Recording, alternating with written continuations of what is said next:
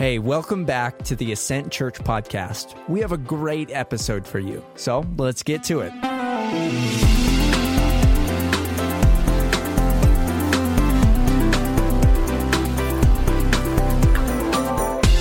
Now, I wrote seven sermons this week. I'm not kidding you, seven. Uh, when I first started preaching, I was like, how does anybody talk for 30 minutes? And, and now it's like, I don't know how to narrow this down to under seven hours. So I, uh, I wrote seven, I narrowed it down to three, and I told them to Taylor last night, and, and she said, Well, which one's the shortest? And I'm just kidding. She didn't say that. You guys probably thinking that. But no, she didn't say that. Uh, and, and I thought I had the one I wanted. I woke up this morning, and I wrote a whole new one again. So eight sermons which means all my sermons are written for the next two months, and uh, I'm pretty pumped up about it, all right? So, today, what I do want to do and what I want to look at in our time together, however long it might be, uh, is I want to look at the claims that Jesus made about himself. The claims that are substantiated in his resurrection. If the tomb is empty, then these things are true about Jesus Christ. Jesus is interesting in the fact that there is nobody on this earth who has more books written about them, more songs written to them. No, nobody else has more lives that have been given or taken because of them.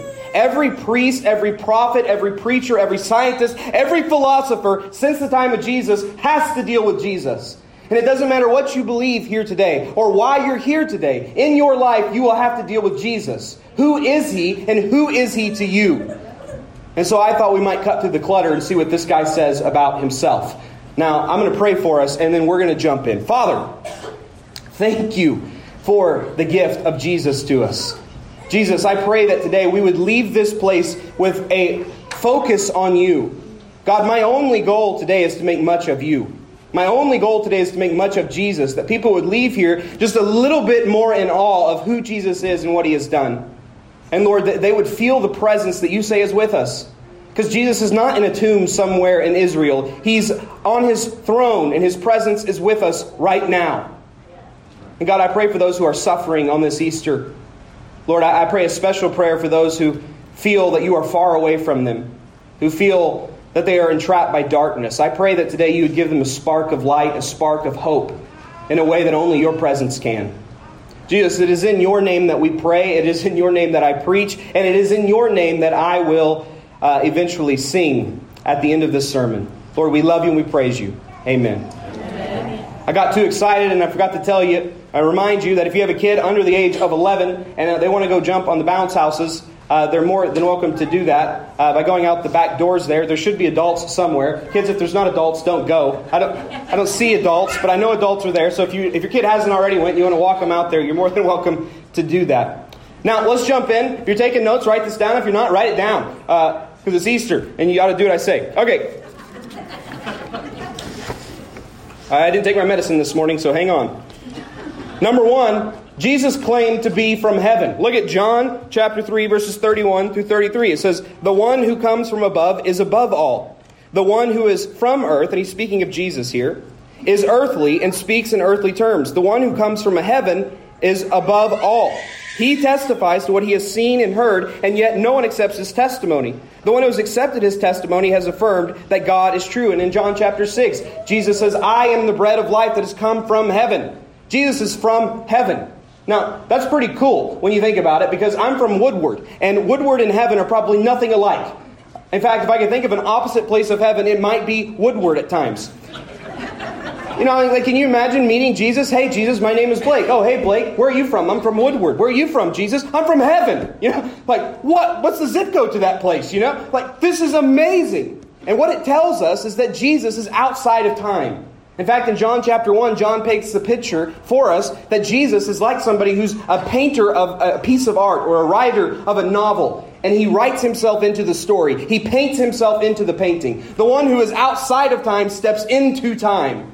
There is no man like this, and there is nobody who makes a claim like this. Number one, Jesus claimed to be from heaven. Number two, Jesus claimed to be able to forgive sin. And this is the one that got him in trouble with all the religious leaders. Look at Mark chapter 2, verses 5 through 7. So, seeing their faith, Jesus told the paralytic, Son, your sins are forgiven. But some of the scribes were sitting there, questioning in their hearts, Why does he speak like this? That's my best self righteous voice. He's blaspheming. Who can forgive sins but God alone? And they're right to ask that question. You know, because I can't forgive sins for somebody else. And in the Jewish uh, thought and in the biblical thought, God is the one who we ultimately sin against. When you hurt somebody, you're not just hurting them, you're hurting God. When you sin against somebody, you're not just sinning against them, you're ultimately sinning against God. And only the one who has been sinned against has the power to forgive. So, like if somebody runs into your car tomorrow and I see you at Walmart and you're in an argument with them and I jump in between you guys and I go, oh, no, they forgive you, it's okay. You'll be like, get out of my way. It's not your place to say if I forgive them or not. That's my place. I get to decide who is forgiven and who is not forgiven when somebody does something to me. And here's Jesus taking the place of God, saying, I can forgive him. I do have the authority to forgive him because I'm not just a good man, I am the God man. And this makes the Pharisees all the more mad. All right, number three. You guys aren't excited yet. By the time we get to number seven, you better be excited or I'll just keep going because I got a hundred of these. Jesus claimed to be sinless. Now, even atheistic people, people who don't believe in God at all, will tell you nobody's perfect. Nobody has ever claimed, yeah, I'm perfect. Who claims that? You know, like if I were to claim that, it would be foolish because my family knows me. You know, in fact, on Easter, one of the hardest thing, uh, hardest people to preach to is my family, especially the people who change my diaper. You know, they know I am sinful. They, they, would, they would call me out immediately if I tried to claim to be sinless. And yet Jesus claims to be sinless. Look at this John chapter 8, verse 46. Who among you can convict me of sin? If I am telling the truth, why don't you believe me? And what theologians will tell us is that this is setting up for something called the Great Exchange. The reason why Jesus came and he was sinless is because he had to be the sinless, sinless lamb who would take away the sins of the world forever. He had to live the life we could not live, a complete righteous life, a life that you and I could not live. You know, there's not like a line where the pretty good people are okay. God expects complete and total perfection from us. You know, it's not like, uh, you know, Oprah's a pretty good person, so I think she's okay. You know, or, or, you know, I've lived a pretty good life, I haven't killed anybody, I haven't done anything bad, so I'm okay with God. No, even one sin takes us uh, from that category of good to that category of evil. We needed somebody to advocate on our behalf, somebody who would come and live the life we could not live and die the death we deserve to die. And this is what Jesus does. 2 Corinthians 5:21 lays out the great exchange for us. He, he being God, made the one who did not know sin to be sin for us, so that in him we might become the righteousness of God. In other words, he's not saying that Jesus was made a sinner. Jesus was given the status of a sinner. Jesus took the place that I was supposed to pay. In fact, the Bible says, My wages for sin is death. So you know what I deserve? Is I deserve a crown of thorns. And yet one came who did not deserve death. He deserved eternal life. He deserved a crown full of the finest jewels. And yet he laid that right down and he lived a life of poverty. And he walked on this earth with those whom he had created. And they nailed him to a cross, not because he couldn't stop them, but because he wouldn't stop them because he was dying the death that Blake Farley deserved to die. They took nine inch nails and they drove him through his wrist and through his feet. They spit in his face with spit glands that he created. And they put a crown of thorns on his head. And he bled and he died. And he said, This counts for Blake's penalty. So that in the heavens, God could say, It is finished. This separates Jesus from every other philosopher, every other world religion leader that there is. In fact, if you look at the last words of the Buddha, his very last words are strive unceasingly. The last words that Jesus utters from the cross is, It is finished. One says do, one says done. Jesus says, I'll take your sin, you take my righteousness. In Ephesians, Paul says, I am seated in the heavenlies with him. He deserves the throne, and I get the throne. He deserves the crown of jewels, and I get a crown of jewels because of what Jesus has done. All because he claimed to be and he was sinless. That should have gotten an amen from somebody. Good night. Number four, Jesus claimed to start a movement that wouldn't be overcome. Look, at this. This is a ridiculous claim that he makes. Absolutely ridiculous in the moment. Uh, Mark, Matthew chapter 16, verse 18 uh, P- uh, Jesus says to Peter, He says, And I also say to you that you are Peter, and on this rock I will build my church, and the gates of Hades will not overpower it. The gates of hell will not overpower it. Now we live, you know, we're church folk. We, we live in we live in, in the Bible Belt. We're like, yeah, you know, Jesus going to overcome the gates of hell. But think about where Jesus is saying this. This is before we know Jesus is God. You know, this is before his resurrection. And he's sitting there a bunch with a bunch of knuckleheads. And these 12 guys are, are nothing. They're fishermen, they're not the brightest guys. And Jesus says, You know, you 12 boys, from you guys, a movement is going to begin, and the gates of hell will not overcome it. I think it's hilarious that he mentions Peter by name. Peter. Peter's the last guy you would expect a movement to be built upon. I love Peter because he reminds me of myself. Peter often says things without thinking. You know, it's, I, was, I had allergies a couple uh, weeks ago, and uh, every time I sneezed, I thought, you know, this is a perfect illustration of the way I speak. You know, I, I, something comes inside of me, and it comes out before I even know what's happening, and it leaves a big mess. That's the way Peter spoke, and that's the way I speak. Uh, you know, my grandma said, "Yeah." You know, I don't, I don't even know. If, yeah. So, you know, most infamously, uh, when I was taking my wife out on one of our very first dates. You know, she was coming out of the, the house and she looked good. And I was trying to compliment her. Trying to compliment her. And as I opened the door to the truck, I say, Get in this big truck, you big woman. it's like a sneeze. I didn't see it coming. We just, and there was a mess. It's a miracle she married me, folks.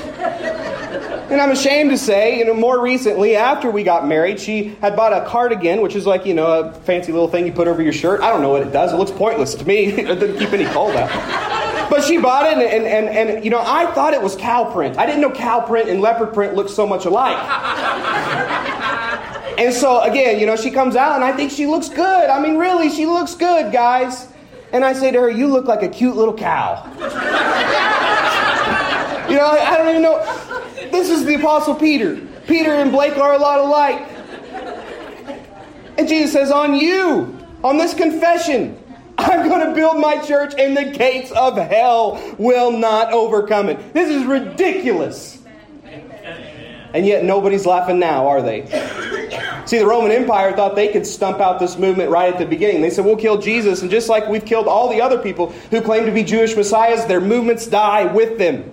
And yet, when Jesus died, his movement did die. In fact, if you look at the, the accounts of Saturday, Jesus had no believers left. They were scattered, and they were honestly trying to avoid even being connected to Jesus because they feared for their own life. So, what started the movement that would overcome the Roman Empire? Well, on Friday they watched him die, and on Sunday they were eating fish with him on the beach. And from that, these people said, We cannot, we will not deny him any further. Because we've seen a man who was dead and now he is alive. Amen. And it so overtook the Roman Empire that the Roman Empire made Christianity its official religion. And many people thought, well, when the Roman Empire dies, Christianity will die with it. Well, now you can walk through the ruins of the Roman Empire for about 10 bucks. But the movement of Christianity, the movement of Jesus, is as strong as ever.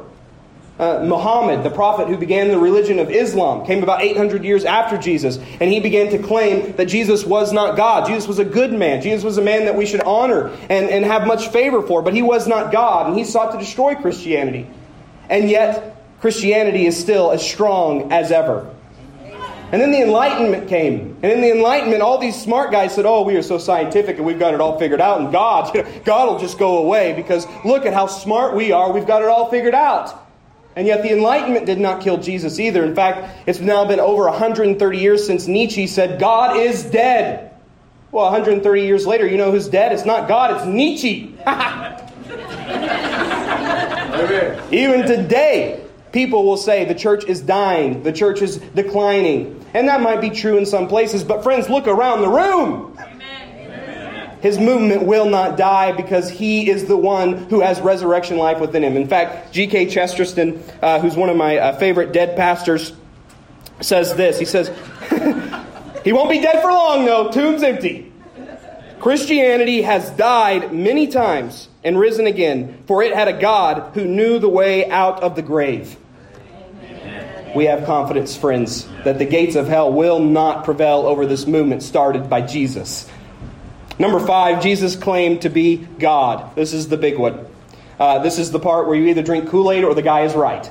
He claims to be God. John chapter 10, verse 30. I and the Father are one. Can't separate us. John 14, 6. Jesus told him, This is the one nobody likes. I am the way, the truth, and the life. No one comes to the Father except through me.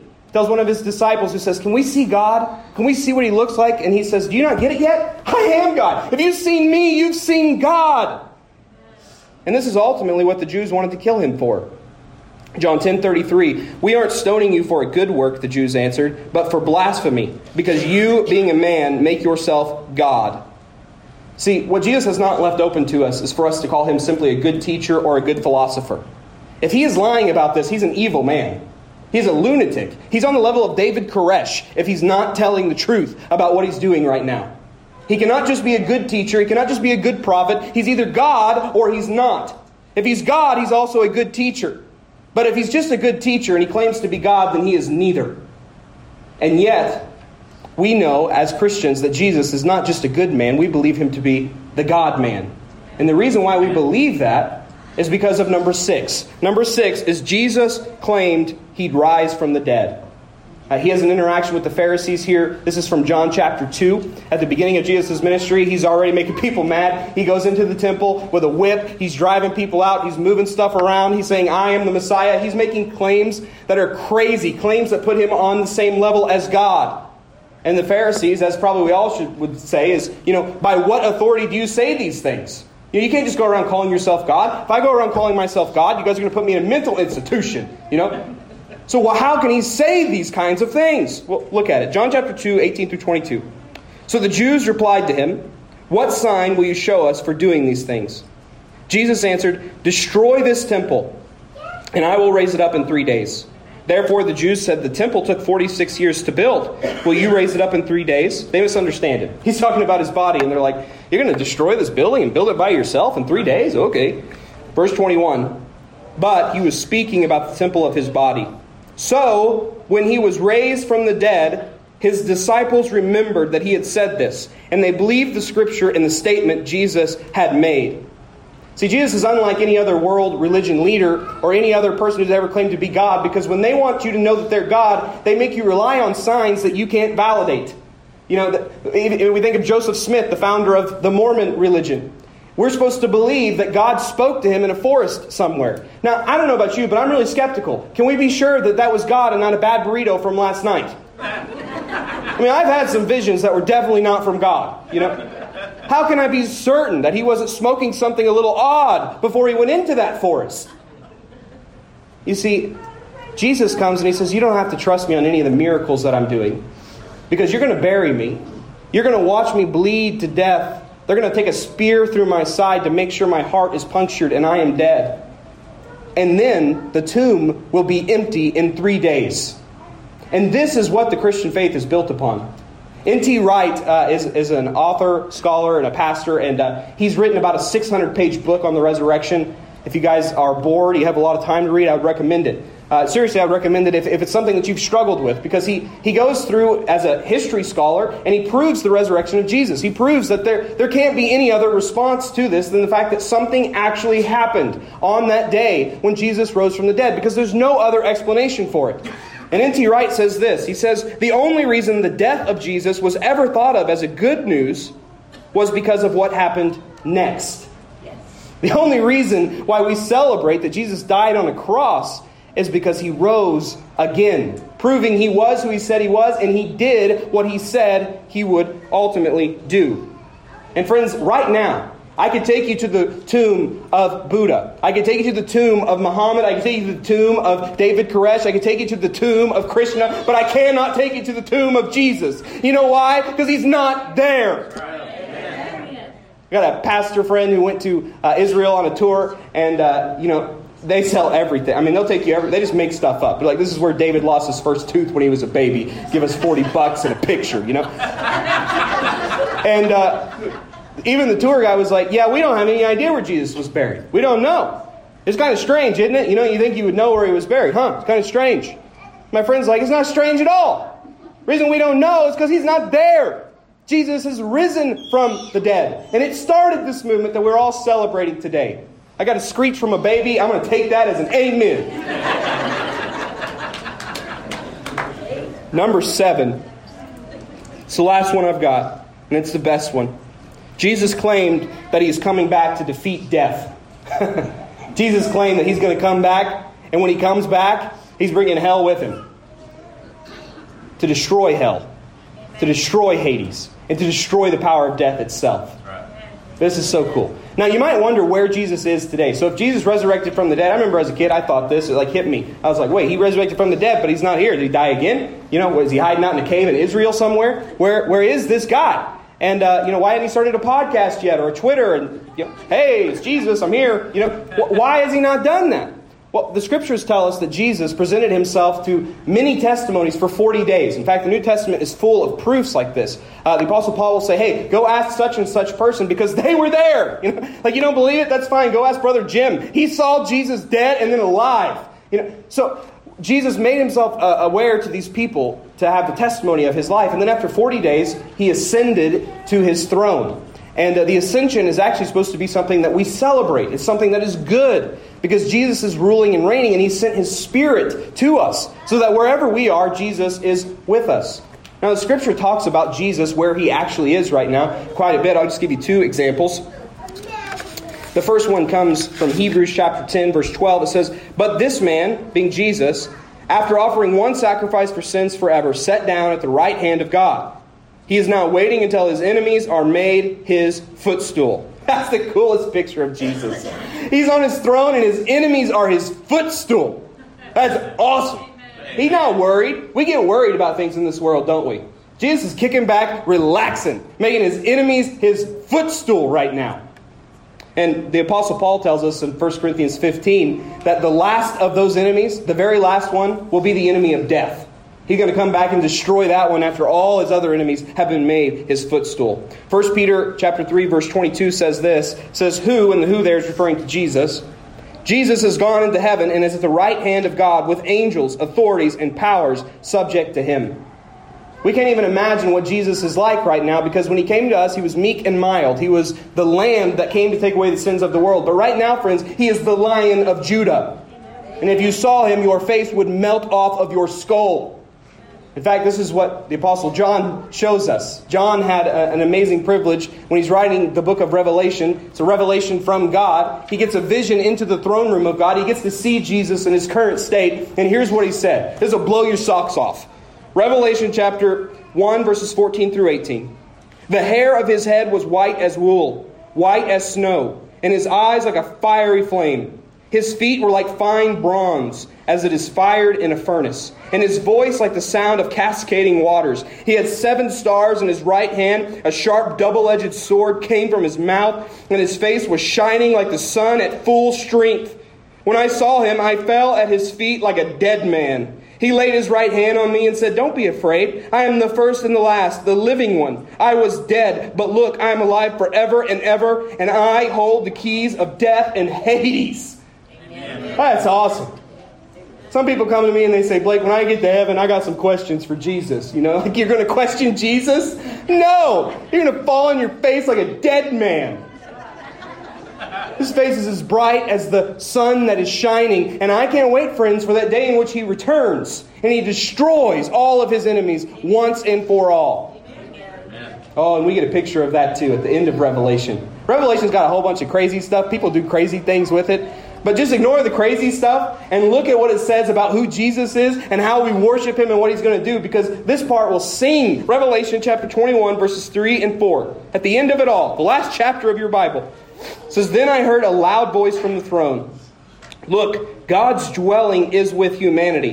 One day Jesus will walk with us, friends. His dwelling will not be in a physical place. His dwelling will be the whole world. It will not be contained to a temple. It'll be all over the place. And he will live with them. They will be his peoples. And they are peoples from all different countries, all different languages, all different cultures.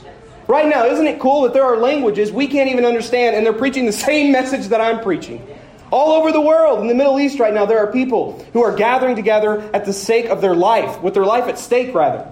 That they come together and a pastor like me can't yell excitingly, he's got to whisper because if he speaks too loudly, they'll kill him and they'll kill the people there. And yet they find it so compelling that they say, you know what, we don't care. Kill us. If you want to kill us, kill us, but we're not going to stop gathering in the name of Jesus. Why? Because they believe he is risen. And friends, I should have way more in common with a Chinese Christian than I do an American atheist. My brothers and sisters are all over this world, and I don't even know them yet. And I'm excited for eternity with them. All peoples will be there. And then it says, And God Himself will be with them and will be their God. And then look at this He will wipe away every tear from their eyes. Death will be no more. Grief, crying, and pain will be no more because the previous things have passed away. When Jesus comes back, there will be no such thing as childhood cancer. When Jesus comes back, there will be no such thing as relationships that fall apart. When Jesus comes back, there will be no such thing as poverty and sickness and those who die because they lack the water to sustain them. When Jesus comes back, all of the evil that is in this world will be gone because death itself will be gone. We won't cry because there will be no need for tears when this King of Kings, this Lord of Lords, returns with his face shining as bright as the sun, with swords coming out of his mouth and tattoos on his thighs. That's right. My Jesus is a king, and he's the only king. He's the Lord of lords, and he came as the Lamb of God to take away the sins of the world so that we might see him as that king and Zach and everybody else who's singing, if you guys want to go ahead and come up, I'm coming coming to the conclusion. I could keep going, but I know you got Easter bunny stuff to do and you got eggs to find. So I'm going to close here. And I want to ask the question, you know, why has he not come back already? And come back. Let's destroy childhood cancer now. Let's get rid of this stuff now. And friends, the reason why he has not came back is because of some of you in this room. In Romans, Paul tells us that God's patience is his kindness. There are three thrones that Jesus will set on. One he's already sitting on. He came the first time to sit on the throne above all of the spiritual principalities. He took the power away from Satan. The first Adam messed up. The first Adam sinned, as we all do, going to the tree and eating of the tree of knowledge of good and evil. Now, the, the problem wasn't that he ate an apple, like Veggie Tales will tell you. No, the problem was the tree that they ate from. That they thought for themselves, we can decide what is right and what is wrong. We can be God. I'll call what is good what I think is good, and I'll call bad what I think is bad. And friends, we live in a culture now, more so than ever, that is so confused because we're all trying to be God. You know, what was good 15 years ago is now called bad, and what was bad 15 years ago is now called good. You almost need to wake up every morning and turn on your computer to find out whether what you said last night was correct or not by the standards of this society. And it's not just this society, it's all human history. It's all of us. We all want to decide for ourselves what is right and what is wrong. The first Adam failed. He went to the tree and he ate of it.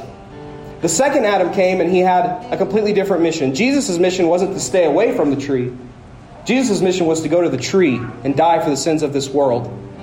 And he was tempted, just as Adam was tempted, and just as we are tempted. And yet he did not succumb to that temptation. And in Genesis 3, after they've fallen, there's this prophecy, this promise God says the snake will bite the heel of this seed that is to come from the woman, but he will crush its head. On the cross, we see the bite on the heel. And in the resurrection, we see the crushing of the snake. Satan is still real, he still exists, but he's a toothless snake because Jesus has crushed him. And Jesus ultimately will crush him when he comes back. He sits on the throne there. And he will sit on a throne, as I've spoken, when he comes back. He will literally lead over this country. All the kings of this earth will bow down. They'll either do it in humility now or humiliation later. But they will bow down to him. But the throne that he's searching for right now is the throne of your heart. It is the reason why he has not yet come back. Because he wants to see you see him as who he truly is and to have a Copernicus moment. You guys know who Copernicus is? You probably didn't pay attention in school. I didn't either, but I saw it on Google last week. Copernicus was the scientist who said, You know what, guys? I actually don't think the Earth is the center of the universe. I think we rotate around the sun, not the other way around. And they're like, Copernicus, you're so dumb. Copernicus. And then he's right. We rotate around the sun, and everything changed. But with Jesus, he's looking for that same kind of moment in your life. See, right now you think everything revolves around you. You maybe know of Jesus and you think Jesus is supposed to help you and you're the center of Jesus' universe and you're the apple of Jesus' eye. And I tell you what, Jesus does love you, but He's for you. It's not about you, it's about Him. Amen. He is the sun that our life is to rotate around. He is the thing that we are to surrender all to as we seek after Him and we follow Him. I'm going to end with this quote from Francis Chan. Actually, I'm not because it's not in my notes. But I'll tell you what Francis Chan said. Francis Chan said, Those that are crazy in this world are not those who give everything up for Jesus. The crazy ones are actually the ones who see Jesus, who see his resurrection and decide, nah, I'm not going to give it up to him. The crazy ones are the ones who look at us as Christians and say, You're crazy for giving all of that up. And we would say, How can you see Jesus and not give it all up?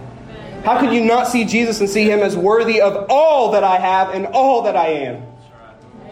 Friends, if you would, close your eyes and uh, bow your heads for just a moment.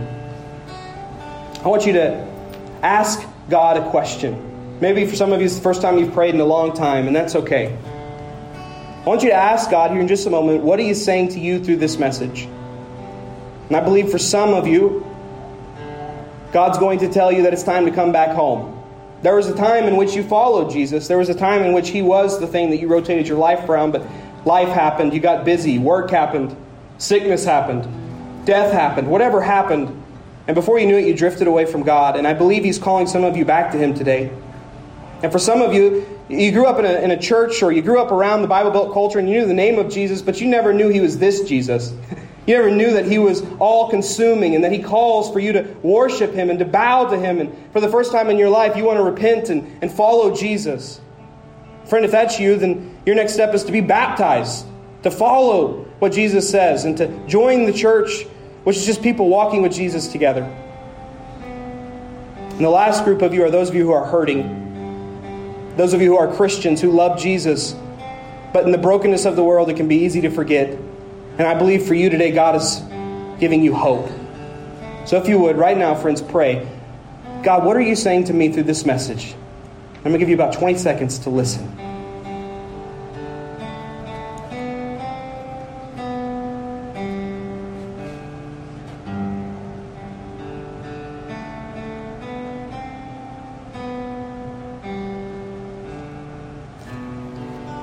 Jesus, you are worthy, worthy, worthy, worthy of all our worship.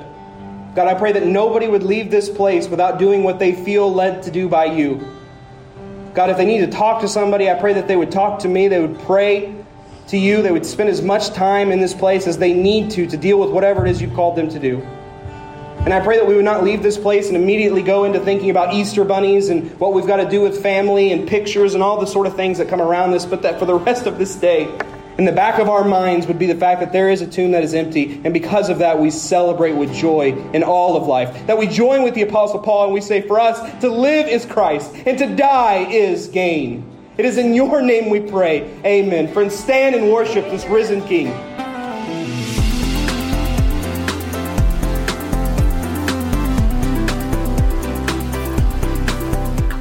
Thanks for tuning in to the Ascent Church podcast. You can check in with us on social media at My Ascent Church. New episodes each week. Thanks.